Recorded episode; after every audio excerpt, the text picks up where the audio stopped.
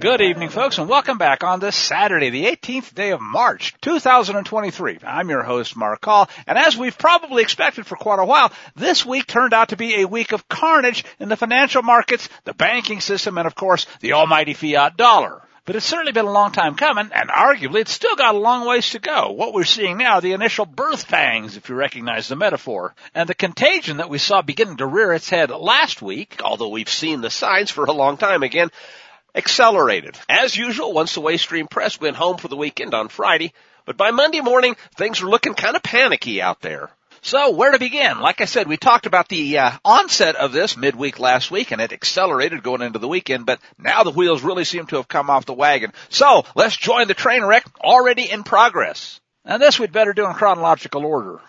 As some had speculated might happen, no, the stock market wasn't delayed in the opening, and the long-awaited bank holiday hasn't happened yet. But here's the panicky Monday morning headline from the Daily Mail we'll start off with. Trading temporarily halted in dozens of banks after shares fell by up to 75% when the market opened at 9.30 a.m. Moments after the Biden Fuhr said, and I'll play this for you in a second folks, because when I watched it I was thinking exactly the same thing. What moron thought watching this guy would inspire confidence in a corrupt, broken down, and continuing to free fall system? The Biden Fuhrer said U.S. banking is safe as contagion then immediately spread to heavyweights, Wells Fargo, Bank of America, and JP Morgan. And the sub-headlines say things like this. Western Alliance Bank Bancorp's stock price dropped by three quarters. First Republic Bank dived 67% and Pacific West Bancorp plunged more than 35%. Wells Fargo down 7.5%, Bank of America 7.4%, Citigroup 5.8%, and JP Morgan, kind of lagging here a bit, was only down 2.7%. And let me introduce this next clip with a bit of a paraphrase from the Daily Mail. The Biden Fuhrer addressed the nation from the Roosevelt Room in the White Whorehouse as he uh, attempted to stoke the fires of a broader catastrophe sweeping the financial system following the collapse of Silicon Valley Bank starting midweek and really coming to a climax on Friday when SVB crashed and was then basically taken into receivership. But then Monday morning, the fake president, or was it his body double? I tend to think, looking at the earlobes, folks, it might have been the latter, but really, does it make any difference? At least this guy didn't misread the teleprompter. Before I uh, leave for California, I want to briefly speak about what's happening in Silicon Valley Bank and Signature Bank. Today, thanks to the quick action of my administration over the past few days, Americans can have confidence that the banking system is safe. Uh oh, and that may have been the deadly blow right there. But if that wasn't enough, there's more. Americans can have confidence that the banking system is safe. Your deposits will be there when you need them. Small businesses across the country, the deposit accounts at these banks can breathe easier knowing they'll be able to pay their workers and pay their bills. And their hardworking employees can breathe easier as well. Besides, folks, if you've been paying attention, you've already been taking your money out of the fiat US dollar, destined for the ash heap of history for a long time now. It's just that now things have gone into free fall.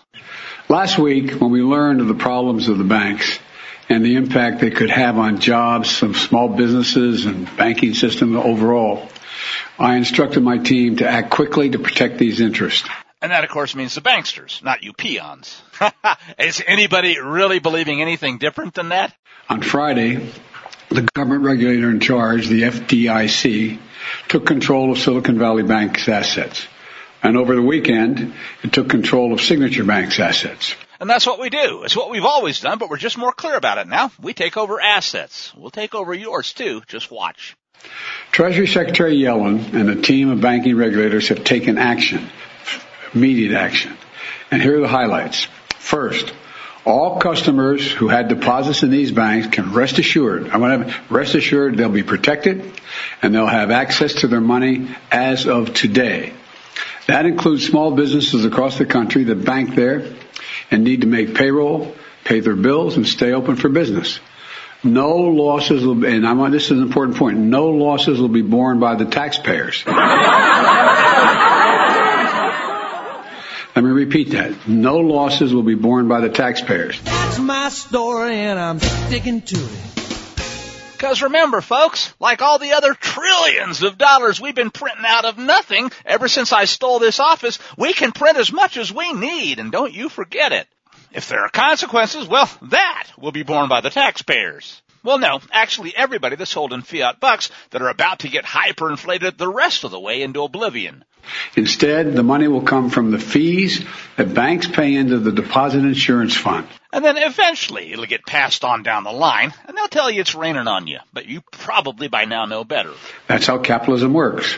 Okay, well yeah, there's a whole lot of BS that follows after this, and uh, as you can guess folks, that's not how capitalism works because we haven't had capitalism, we haven't had honest money, and without it you can't have free markets for the better part of a century at this point. And even the far left is starting to figure out that the jig is up. Now does anybody, even for a second, believe this next great big stinking whopper? We must get the full accounting of what happened and why those responsible can be held accountable.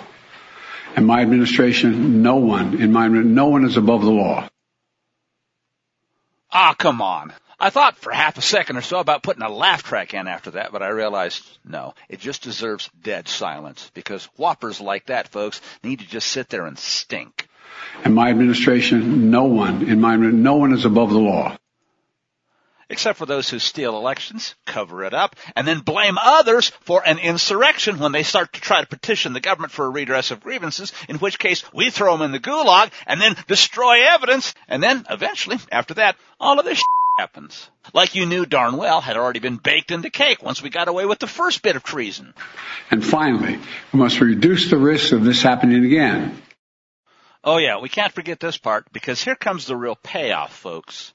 Why do you think the Biden Fuhrer's been talking up and uh, preparing for the central bank digital currency that's going to replace the now failed almighty fiat dollar for oh so long? As a matter of fact, it's arguably a big part of the reason why this regime was stuffed in there to begin with. We have a former constitutional republic to stick a wooden stake in, bury, and then make sure it never returns. And of course, a mark of the beast to push as well.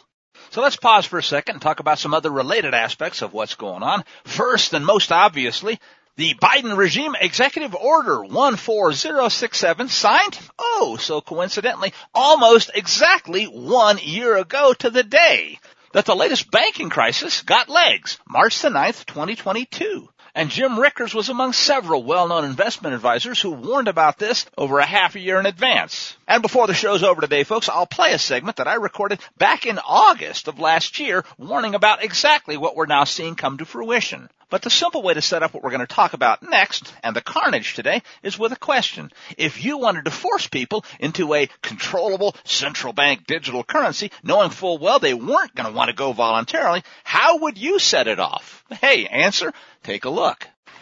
Look, the bottom line is this. Americans can rest assured that our banking system is safe. Your deposits are safe. Let me also assure you we will not stop at this. We'll do whatever is needed. And guess what, folks? We've been planning for this for a long time, and the Bible's been warning about it for a lot longer than that. Objectives, says section 2 of the Biden Fuhrer's EO 14067, we must protect consumers, it says right up front, investors and businesses in the United States. The unique and varied features of digital assets can pose significant financial risk to consumers, investors, and business if appropriate protections are not in place. But rest assured, the Biden regime has already got them in place, and isn't this convenient? Quote, in the absence of sufficient oversight and standards, firms providing digital asset services may provide inadequate protections for sensitive financial data, custodial and other arrangements relating to customer assets and funds, or disclosures of risks, and you saw them today, didn't you, associated with investment. And guess what? Big Brother has always had a plan to make sure that uh, no perfectly good crisis will go to waste, and this one is one that's been brewing for quite a while. So let's set up the next phase with a story that's been all over the place from Kristen Taylor and the Gateway Pundit to Zero Hedge and even RT. The Treasury Department announced in a joint statement Sunday evening with the Federal Reserve and the FDIC that all deposits at Silicon Valley Bank will be available on Monday. The same with Signature Bank, which was taken over Sunday by New York State regulators. And here's how author Vox Day is summarizing the statements. The FDIC, he writes, is now effectively ensuring all, no, not a $250,000 limit, all bank deposits for all depositors. And I can't help but think ultimately that'll be those that are good little boys and girls. Is your social credit score up to snuff? No matter how much money they have in their account. The statement from the regulators was issued to announce a new emergency program, isn't it always, to protect depositors of failing banks. And they explained that they would make a quote, systemic risk exception for both Signature and Silicon Valley Bank, or SVB, a tech and startup focused lender that was shut down following that now famous bank run last week, the second biggest at the time in U.S. history, allowing clients of both banks to have full access to their deposits. Well, guess what, folks? The fine print will come later. The deposit guarantee, says Vox Day, was raised from 40 grand to 100,000 in 1980 and then from 100k to 250,000 in line with inflation, you can't help but think in 2008. And the new emergency program, as it's called, is not really new because despite the initially responsible statements by Yellen and the Federal Reserve, plans to implement the no limit program have been in place since at least 2020. And he provides the link dating to March 26 of 2020. And now he adds the protection level has been made de facto limitless, meaning that the next series of failures will threaten the collapse of the entire system. And that is, of course, the fundamental problem with centralization because it removes the protective limits of decentralization in a foolish and inevitably futile attempt to avoid the consequences of limited failure. And what we're seeing today, folks, the opposite, contagion. Combine this with increased centralization, as well as the 620 billion bucks of unrealized losses that U.S. banks have not yet accounted for as of the end of 2022, and the fact that the current zero reserve banking system is literally a Ponzi scheme with the Fed desperately trying to make depositors whole each time a bank can't keep up with its outstanding loans. And guess what? Systemic failure is inevitable. Now, Vox Day doesn't say it. I'll note there have been people talking about bail-ins for a long time. That's when the bank just keeps the money of the depositors because remember, we've talked about this on this show for a long time. It isn't really your money anymore anyway. You're just an unsecured creditor. But wait, isn't this latest Biden scam exactly the opposite of that? No, folks, and that's where the fine print, still to be revealed, will come in and actually it's already been revealed. All you have to do is connect the dots. It'll be a different kind of insurance. No, it won't be cash. You won't be able to hold it in your hot little hands, not even in the form of increasingly worthless fiat paper. It'll be digital CBDC bucks, Biden bucks, and they'll be completely subject to the whims, and of course also subject to change without notice of the ruling tyrants. And as long as you're a good little slave, you just might get to use them. But of course not for things that they don't want you to be able to buy anyway. Whether it's food or fossil fuels like gas for your car or natural gas for the stove they don't want you to have either. Or without question, firearms. Which leads me to a quick related story. I wasn't even sure how I was going to work it in today, but here's where it fits. And as TGP's headline says, that was quick. Democrats are already asking the FedGov to censor socialist media that could lead to runs on the banks or anybody waking up to what they've got planned next. The article leads with a picture of customers lining up in front of a Silicon Valley branch on Friday. Shades of the Great Depression. And it says this, Representative Thomas Massie, Republican from Kentucky, was on a Zoom call Sunday afternoon with members of Congress, the Fed, the Treasury, and FDIC, organized after SVB crashed and was taken over by the communist state of California on Friday. And yes, don't forget, it was the second largest bank collapse in U.S. history and the largest since the 2008 banking crisis. But during the call on Sunday, Massie reported that at least one socialist senator asked the question to the group if there was a program in place to send censor free speech at this time on socialist media. Because obviously peons can't be allowed to know what's going on and exchange the truth among themselves. And Big Brother's response? We'll get back to you on that, Senator.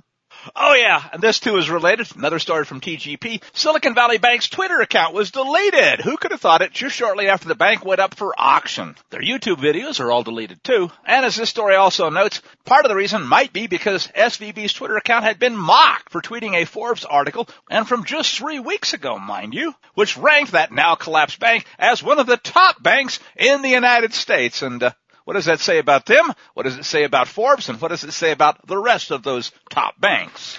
Look, the bottom line is this. Americans can rest assured that our banking system is safe. Your deposits are safe. Let me also assure you, we will not stop at this. We'll do whatever is needed. Now, from there, let's talk for a minute about fallout. The obvious, the economic, and the uh, not so obvious. First from the Daily Mail, which has a headline saying, and we've already just talked about this, but this fleshes it out a bit, America's $620 billion ticking time bomb. The FDIC and its chairman, Martin Gruenberg, who spoke on March 6, not very long ago, at the Institute for International Banksters, revealed then that there are unrealized losses at U.S. banks and financial institutions resulting when an asset's value has decreased, but it hasn't yet been sold because, hey, who wants to sell it at a huge loss until you're forced to? Which, uh, coincidentally, might be what we're talking about now.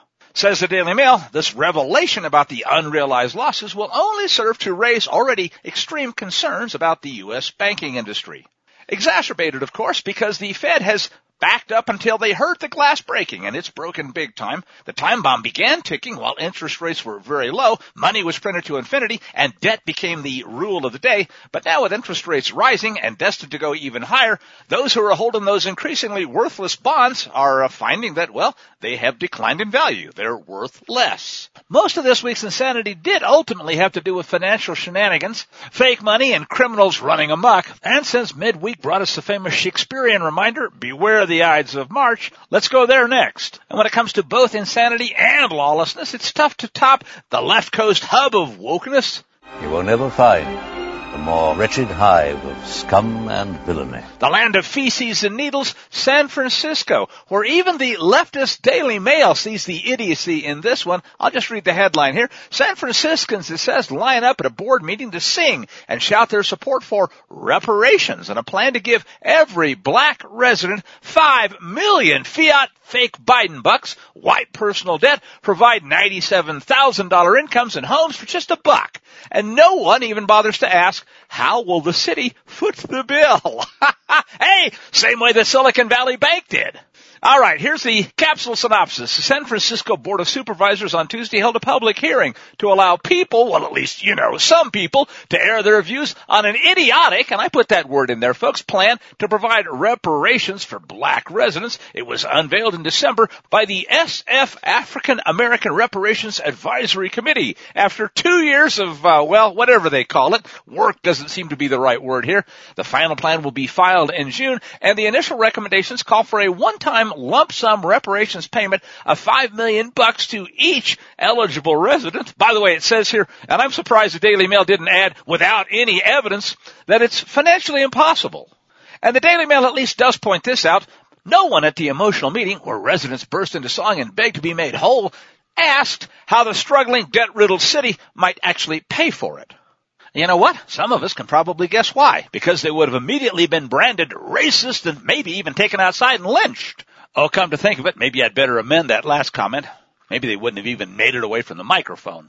And we follow that up with something else that happened not too far away, where the Biden Fuhrer was doing a bit of grave dancing again, looking to complete the gang rape of the Bill of Rights and put yet another wooden stake into what's left of the Second Amendment. Now while we're looking at headlines from the left-leaning rag from across the pond, we'll start there. Enough, do something, says the headline from the Daily Mail. This time, Biden again demands a ban on assault weapons and accuses MAGA Republicans, get this, of wanting to defund the police. Oh yeah, and this part at least rings true, and abolish the FBI as he announces more, more, more background checks for peons that ultimately they don't want to be allowed to buy guns anyway. The fake president spoke, or was it his body double, spoke in Monterey Park, California. Home of the gun-free killing zone that saw 11 disarmed victims shot and killed in January. Although you can rest assured that particular day it was no longer gun-free, except of course among the slaves where Biden put his X on an executive order allowing or encouraging even more anti-gun infringements that are called by the leftist rag here gun safety measures. By the way, the video does look like it's the fake guy rather than the real fake guy because the earlobes seem firmly attached. In his speech, as he left his flag without any actual specifics, the fake president, and no it didn't say that, made an emotional speech for stricter gun laws, i.e. even more infringement, as he signed an executive order to increase still more the number of background checks, or at least so they tell you. And he again called for a ban of assault weapons and high capacity magazines. Unlikely, says the Daily Mail, to happen because Republicans control the House.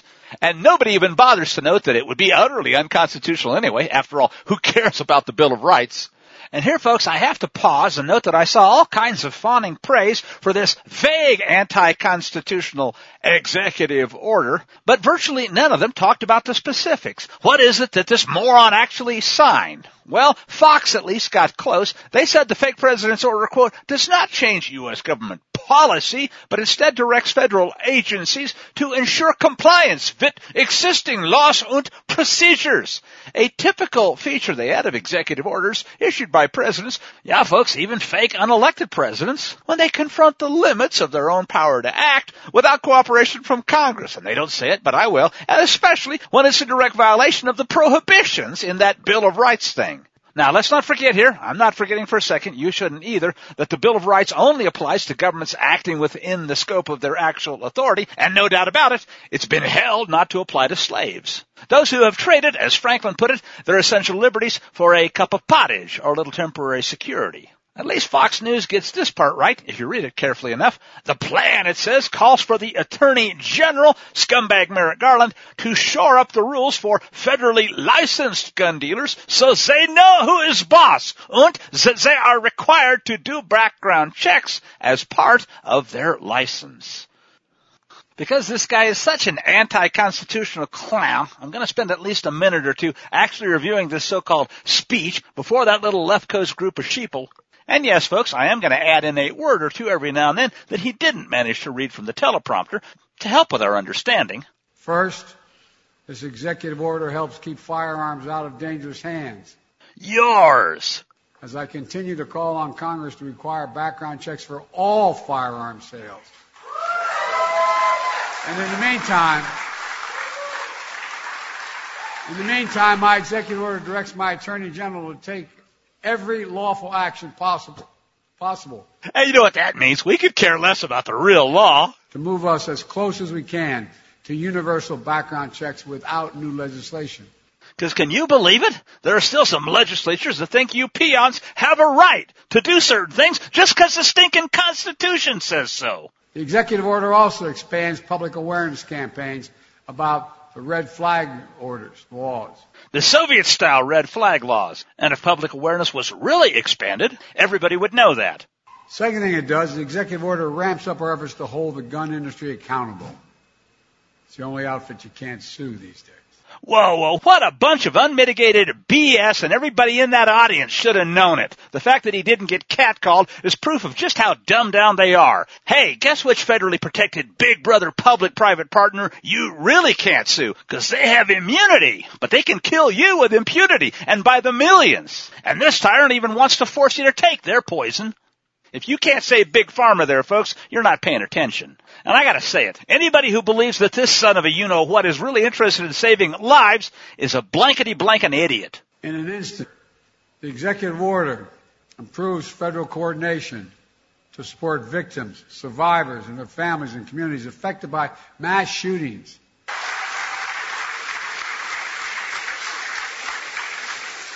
Now, if you're affected by the vaccine, the Zyklon B injection, you can take your injuries, your dead kids, and your heart arrhythmias and shove them where the sun don't shine. And, oh yeah, where the blood don't flow. And if we want to poison your town like we did in Ohio with more dioxin, ha ha! Just what are you going to do about it? Don't even think about asking for Big Brother to buy out your poison farm. But let's be clear. None of this absolves Congress the responsibility from, from the responsibility of acting to pass universal background checks. I don't care if you put your hand on a Bible and took an oath to that GD piece of paper or not. Hey, look at me. It hadn't slowed me down. And without our say so, that's what universal checks are, you know, our say so, you peons, you slaves don't have a right to own or buy or sell anything. And you're going to figure that out real soon now. And I'm determined, once again, to ban assault weapons and high capacity magazines. You can take that Bill of Rights and shove it the same place we're going to shove the needle into you. Anybody cheering for this crap is just plain worse than merely ignorant of history. They're stupid unto suicidal. And as we go to break, I guess it's apropos to talk about the real Big Brother public-private partner that is exempt from legal and economic responsibility, Big Pharma. There were the usual and now expected sudden adult deaths this week. Not even newsworthy anymore. There was, though, a British Airways pilot almost died in flight. Instead, it looks like he had a heart attack at the crew hotel just before the flight, which was delayed without explanation, but ultimately lucky for everybody. And that was at least the second reported such aviation oops with Vax pilots this month. We'll be right back after this.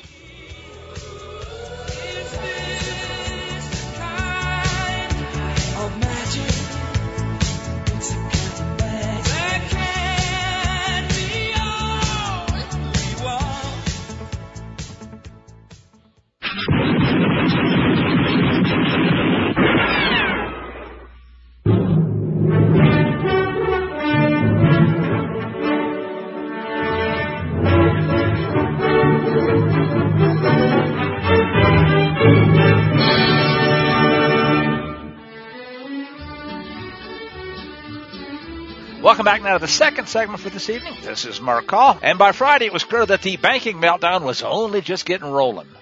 Here's one story of several from Zero Hedge. The bailout has arrived, says a piece early Thursday morning Eastern time. Credit Suisse is going to borrow $54 billion from the Swiss National Bank to get this preemptively strengthen liquidity.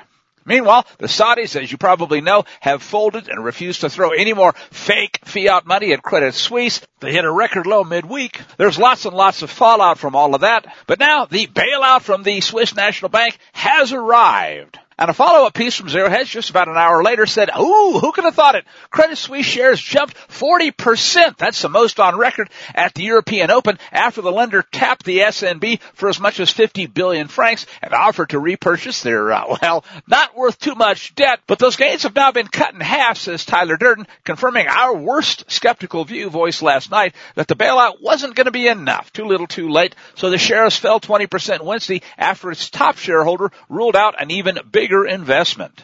There follow some comments from various European analysts that basically say, oh, wonderful, but not nearly enough. Meanwhile, there's some other fallout from other elements of industry. Virgin Orbit, the private space startup by Richard Branson, has crashed in pre-market trading on a report that is now furloughing nearly all of its employees and pausing its operations for a week as it searches for, guess what, an emergency funding lifeline.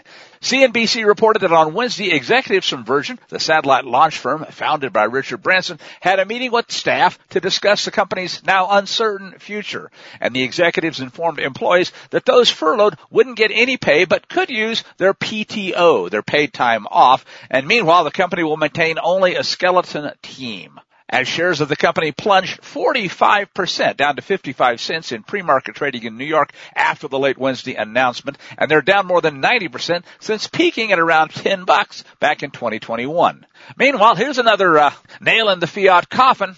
This comes from Russia Today, so yeah, take it with almost as much of a grain of salt you would something from the WAPO or New York Times.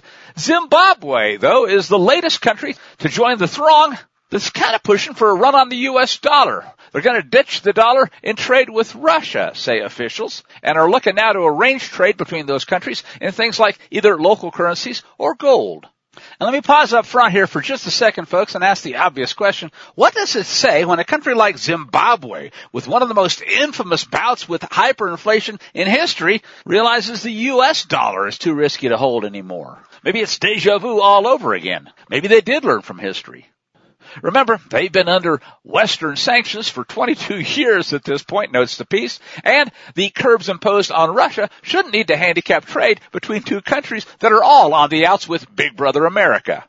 Quote, our bank should find a way to make the Russian ruble and the Zimbabwean dollar freely convertible. Also, our countries both are rich in gold reserves. We're among the top seven countries in the world in terms of gold mining. Production volumes are growing. We're now mining 35 tons a year, but we could all mine 50. So we need to think about securing our trade in those gold reserves. Said the speaker for the ruling party in Zimbabwe. And he went on to note that nothing could derail trade between Moscow and Harare, adding that China, India, and various Middle Eastern nations are all also moving towards abandoning the dollar in trade. All of this turmoil and the fact that your host is among many who've been talking about it, predicting it, and warning that it was almost here for a long time, leads me to spend some time today talking about several insightful pieces that begin to connect some of the dots here. Like this one from Jim Quinn at the Burning Platform, who quotes two infamous Treasury secretaries, one former, thankfully, and another sadly still in there. First, Hank Paulson, who back just before the infamous you know what that happened in 2008, this was March 16th, hmm, isn't that amazing? Exactly 15 years ago, said, quote, we've got strong financial institutions. Ha ha ha. Our markets are the envy of the world. They're resilient. They're innovative. They're flexible. I think we move very quickly to address situations in this country. And as I said, our financial institutions are strong. And we know what happened not too long after that. Well, let's fast forward 15 years to Janet, I don't know which end is up, Yellen, who said this, quote, I have full confidence, uh-oh, in banking regulators to take appropriate actions in response and noted that the banking system remains resilient and regulators have effective tools to address this type of event. Let me be clear that during the financial crisis, there were investors and owners of systemic large banks that were bailed out and the reforms that have been put in place means we are not going to do that again. Unquote. And let me reinterpret that into English, folks. That means this time around, we'll do exactly the same thing, but we'll call it something different. Writes Jim Quinn, with the recent implosion of Silicon Valley Bank and of course Signature Bank, the largest bank failure since 2008, I had an overwhelming sense of deja vu. And he noted that he wrote an article entitled, Is the U.S. Banking System Safe? on August 3rd, 2008 for the Seeking Alpha website one month before the collapse of the global financial system. And it was that article, among others, that caught the attention of documentary filmmaker Steve Bannon. At the time he was unknown, but not so much since then, although I remain that way, says Quinn. But anyway, the quotes above by the lying, deceitful Wall Street controlled Treasury secretaries are exactly 15 years apart, but basically exactly the same. Their sole job is to keep the con game, the confidence game going, and to protect their real constituents, the Wall Street banksters. And just as they did 15 years ago, he says, the powers that be once again intend to use taxpayer funds, or at least uh, newly printed money, which is kind of the same thing. There's a subtle technical difference there, but ultimately, folks, guess who takes it in the shorts either way? To bail out the reckless banksters two hours before the only solution the feds know, print money and shovel it out to their buds, Michael Burry explained exactly what was about to happen. And he wrote this, dated 4.20 p.m. March the 12th this year. Quote, 2000, 2008, 2023. It's always the same. People full of hubris and greed take stupid risks and fail. Money is then printed because it works so well.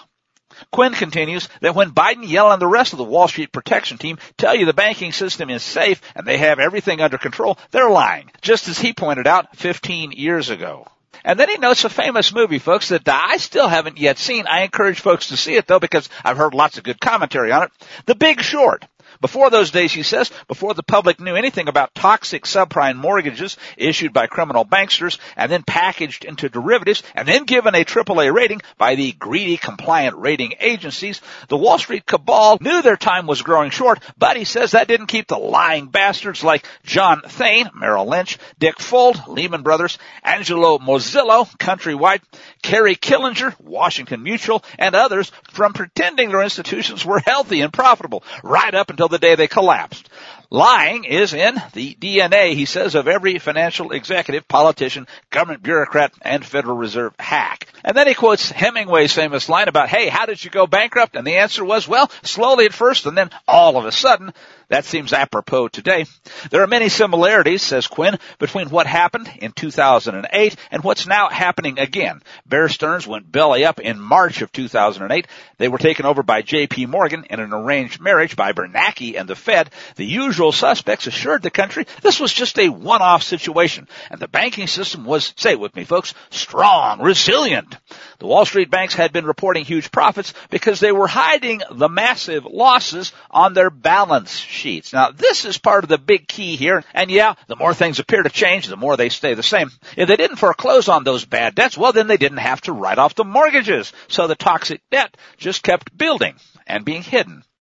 In the summer of 2008, the bank started to report losses, but they assured investors it was only Again, a one-off, one-time hit. All was well. The week I wrote my article, Wall Street bank stocks had soared 20% or more because they reported losses for the second quarter that were less than expected.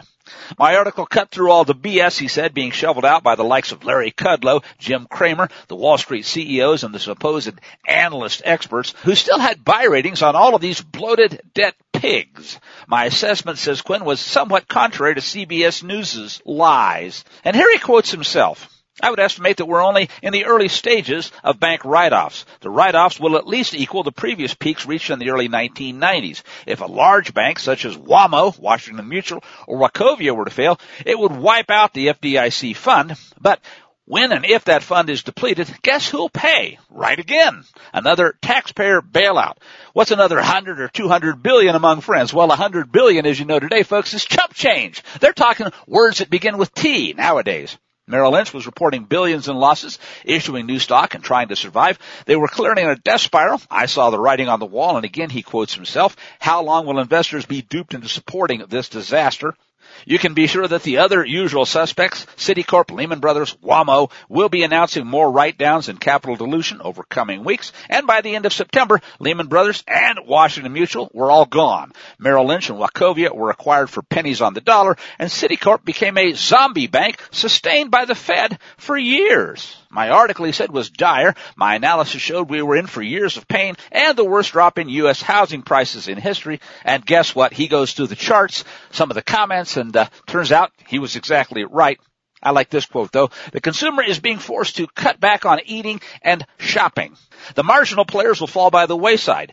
Big box retailers, restaurants, mall developers, and commercial developers are all about to find out that their massive expansion was built upon false assumptions a foundation of sand, driven by excessive debt. And it seems he has. I was quite accurate in my assessment. Home prices did in fact go down more than 15% and they didn't bottom until 2012. The global financial collapse brought an end to the big box expansion phase as many went under and the survivors concentrated on their existing stores. Well, guess what? They got a nice boost with the pandemic a couple of years back, didn't they? Hmm. Your host can't help but ask, is that a coincidence? Almost makes me want to suggest a new term that ought to enter the lexicon here. Bailout by lethal injection. Although maybe it started off with bailout by bioweapon. Continues Jim Quinn, the most interesting part when I go back to look at that 15 year old article were the comments and the psychology of the crowd that was revealed therein. Despite my use of unequivocal facts, I was branded a doomer, overly pessimistic, and certainly an idiot. Many commenters said the Fed would save the day and it was time to buy the dips. Huh? Sounds like they're still drinking that same Kool-Aid. If they had bought the dip on the day my article came out, they would have lost 44% over the next eight months during the relentless bear market. So now the question is whether the current situation is better or worse than we faced in 2008. He goes through a bunch of charts and numbers. Bottom line, hey, guess what? It's a whole heck of a lot worse. I guess I could summarize it this way. 15 years ago, you heard numbers that involve millions. Now it's billions, or in some cases, trillions. All you hear though is happy talk and false bravado from Wall Street analysts covering their own insolvent industry. They constantly harp on the fact that mortgage lending is much more risk averse today and therefore secure. Of course, the next liquidity crisis is never driven by the same exact factors as the last one was. they make the same mistakes. They just do it in a different way is the bottom line here. The key factors though are always the same, says Quinn. Loose monetary policies by the Fed lead to excess risk taking by greedy banksters, hedge funds, and corporate executives. Oh, nowadays you could add wokeness, political correctness, and transgender idiocy along with ESG into the mix. But ultimately something blows up and the billionaires get bailed out at the expense of the taxpayers who have been getting devastated financially by the inflation caused by Powell and his printing press. So he says this latest banking crisis that, yeah, say it with me folks, no one could possibly have seen coming except any honest financial analyst who understands either math or history is following the same path as it did in 2008. The narrative about banks not taking credit risk and peddling bad mortgages is being blown up as we speak. But this time instead of the risk being centered on toxic mortgages like it was in 2008, it's permeated literally every crevice of the financial system due to years and years of 0% interest rates by the Fed. Now, virtually everything is overvalued by 30% to 50% because cheap debt was available for everyone for everything. And extremely low interest rates led to extreme risk taking by banksters, corporations, home buyers, auto buyers, politicians, you name it. And you've heard this line paraphrased before. I think it might have originally been Warren Buffett. The unleashing of inflation by Powell's policies has led to the tide going out and revealing just who was now swimming naked. Here he quotes an interesting comment from the Daily Mail, and they seem to have arrived late to the party, but at least in hindsight, they can put their finger on a bit of what happened. Silicon Valley Bank, they said, had no head of risk assessment for nine months before it collapsed, as the woke boss for Europe, Middle East, and Africa was instead busy organizing a month-long pride campaign and lesbian visibility day. And yeah, Quinn puts it this way. While risk managers at banks across the world have been concentrating on diversity and pushing woke agendas about transgender rights, climate change, and practicing ESG investing, they ignored uh, the simple concept that bonds that they acquired at 1% will lose money when interest rates go to 4%. Just as the banks in 2008 were sitting on billions of unrealized losses from the toxic mortgages in their portfolios, the same banks are now sitting on billions of unrealized losses from the newest toxic toxic asset. No, not home mortgages, folks. U.S. Treasury debt. Everyone knows it. It's just math. They've been counting on Powell to reverse course. But wait! With reported inflation still at 6%, he's now trapped. Silicon Valley Bank and Signature Bank were swimming naked, and when the depositors realized that a bank run had in fact already happened, poof! Sudden crisis. But the narrative being spun is still that this is a regional banking crisis. Oh yes, and it's confined to the smaller banks, the ones that don't have Big Brother on their team. The narrative is being spun by the big Wall Street banks and their captured media mouthpieces with the intent that the depositors at smaller banks would panic and then shift their deposits to the so-called safe Wall Street banks um, may or may not pan out. Because the truth is that the big Wall Street banksters have massive levels of unrealized losses too, and they desperately need deposits to keep them from facing the same fate as the Silicon Valley Bank and Signature. Those unrealized losses aren't going away, and at some point they will have to be realized in the near future. Now, this leads your host to pause and say, hey, I can't help but think, and I've suggested this over the last few days, there's probably already a deal in place because it's not like they really didn't see this coming and um, have probably taken some actions. And let's see how Jim Quinn lays it out. Credit Suisse has been the crazy uncle of the financial industry, kept in the basement for years, kind of like you know who with the mask. Their demise is a foregone conclusion, he says. But that's been covered up and ignored by those in the know. They appear to be the new Lehman Brothers though, and they will blow up the already insolvent European financial system and spread a contagion of losses across the financial world. Those quadrillions, and that's with a Q this time, that's a thousand trillion folks, in obscure derivatives are an unknown element in the coming meltdown, but you can be sure they won't have a positive impact. Meanwhile, both small and large banks have no reserves left to lend. Debt issuance is the new Potemkin ingredient in keeping this farce of an economic system running. So without debt to finance overextended consumer lifestyles, fund wars in Ukraine, and fund the woke agendas of lying politicians and corporations, the entire facade is collapsing and will continue to. Now, here I'll ask another question. How is it that you think companies can do such stupid things and still manage to make a profit? Look at Disney. Look at some of those companies that used to sell guns like Dick's Sporting Goods, but decided the hell with gun buyers. We don't need those anymore. We don't need the core customers that kept us in business. And you can multiply that by so many other companies and so many other industries that it's mind boggling. Let's show our customers how much we really hate them. Let's fund idiocy. Let's give megabucks to Black Lives Matter and Antifa to fund riots and burn up the inner cities. Let's tell the mothers and fathers of America that we want your kids screwed, and I mean literally and figuratively. Oh yeah, we'll help Big Brother to cut off their genitalia and turn them into little we don't know what's anymore as well. How can companies do things like that and expect to be profitable? Well, not by selling products to the people that they've pissed off. Ultimately, there's one main answer. What do you think ESG is all about? Yeah, Big Brother is the one that's really making the payroll and providing the big bonuses for the big execs that play ball. It took a while, but we've now seen what happened to Twitter. And I'll ask it this way. What kind of deals are already in place? Eh, I have a suspicion we're going to find out. Yeah, it comes full circle. Call it a bailout by another name. Continues Jim Quinn, real wages have been negative for 23 consecutive months, almost two years. Interesting. A banking crisis means banks will reduce lending dramatically. Consumers have been forced to live off their credit cards for the last two years as their savings dried up and their wages bought less.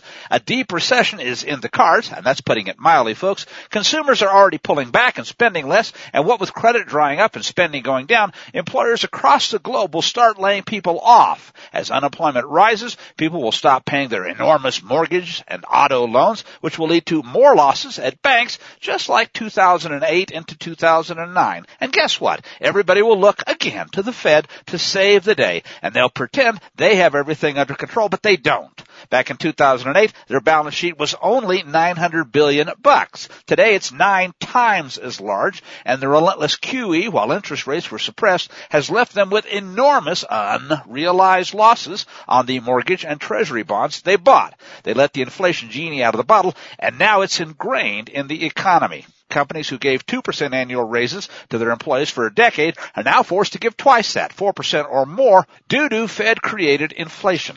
And the workers are still getting the shaft, folks.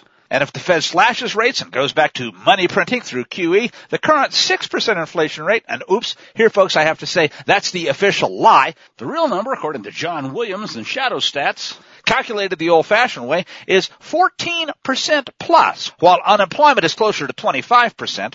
But even so, even the fake numbers will soon be back in double digits, and if Powell does nothing or continues raising rates, the banking system will almost certainly collapse. His choices are either deflationary collapse or hyperinflationary collapse. And by the way, folks, that's the same two choices that your host has been talking about for as long as I've been doing radio, because it's the only two choices. It's the way every fiat money system in history always and without exception has ended.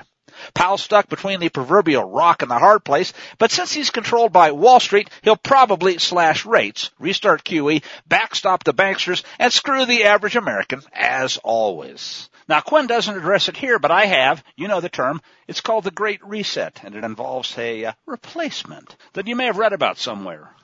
Quinn quotes what he wrote back 15 years ago on this point too, noting the U.S. banking system is essentially insolvent, and now he adds the following. We never paid the piper and cleared out the excesses of the previous banking crisis, so the financial condition of the nation is now far worse than it was in 2008. The condition of the average American is also far worse financially than it was in 2008, and probably in just about every other way too. The financial condition of the Federal Reserve is far worse than it was in 2008. The financial condition of the bank banking system is far worse than it was 15 years ago.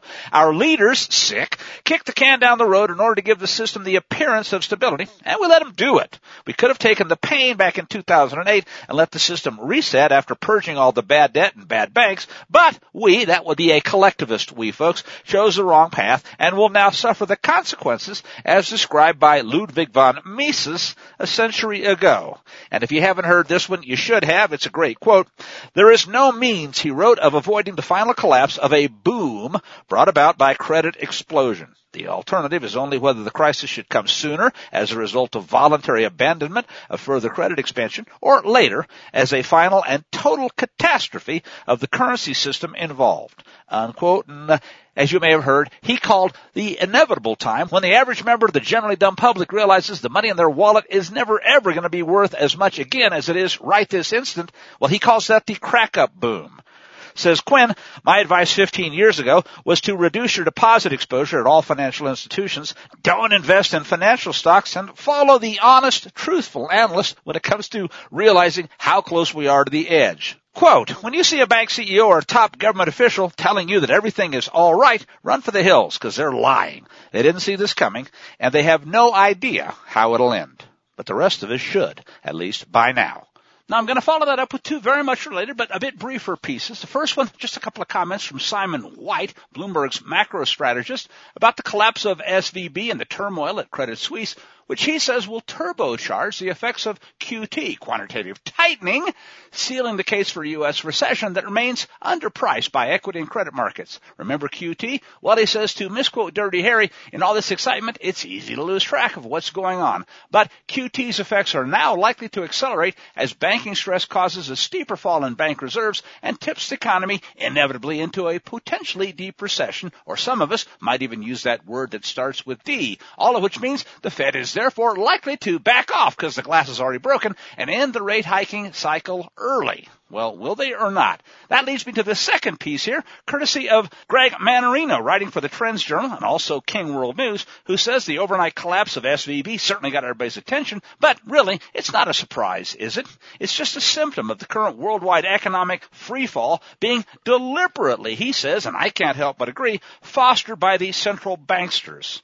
And if you're familiar with his work, he's talked about it for quite some time, but basically he says we have an entire financial system worldwide that's breaking down and it's not any accident. It's the early stage of a deliberate systemic failure. And the idea here is, yeah, crush the existing system, tear it down, and then what? Build back better. Yeah, the great reset. Issue a new one. And I'll say it again. Yep. In place of the almighty dollar, how about a central bank digital version?